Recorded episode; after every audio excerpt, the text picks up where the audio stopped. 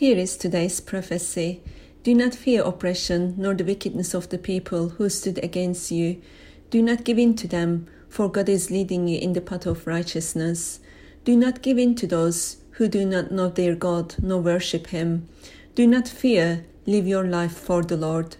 He will vindicate you and all those with you, for you have kept the faith. Stand strong in your battle. The battle is the Lord's, the victory is yours, before the foundation of the world. Rise in this crooked generation, rise for the kingdom of God. Arise, O ye, the God is lifting you out of it all, and you shall live in the land in peace. Nothing will harm you, nor will come near you, never, for the Lord is your fire all around you. He goes before you to make the crooked places straight.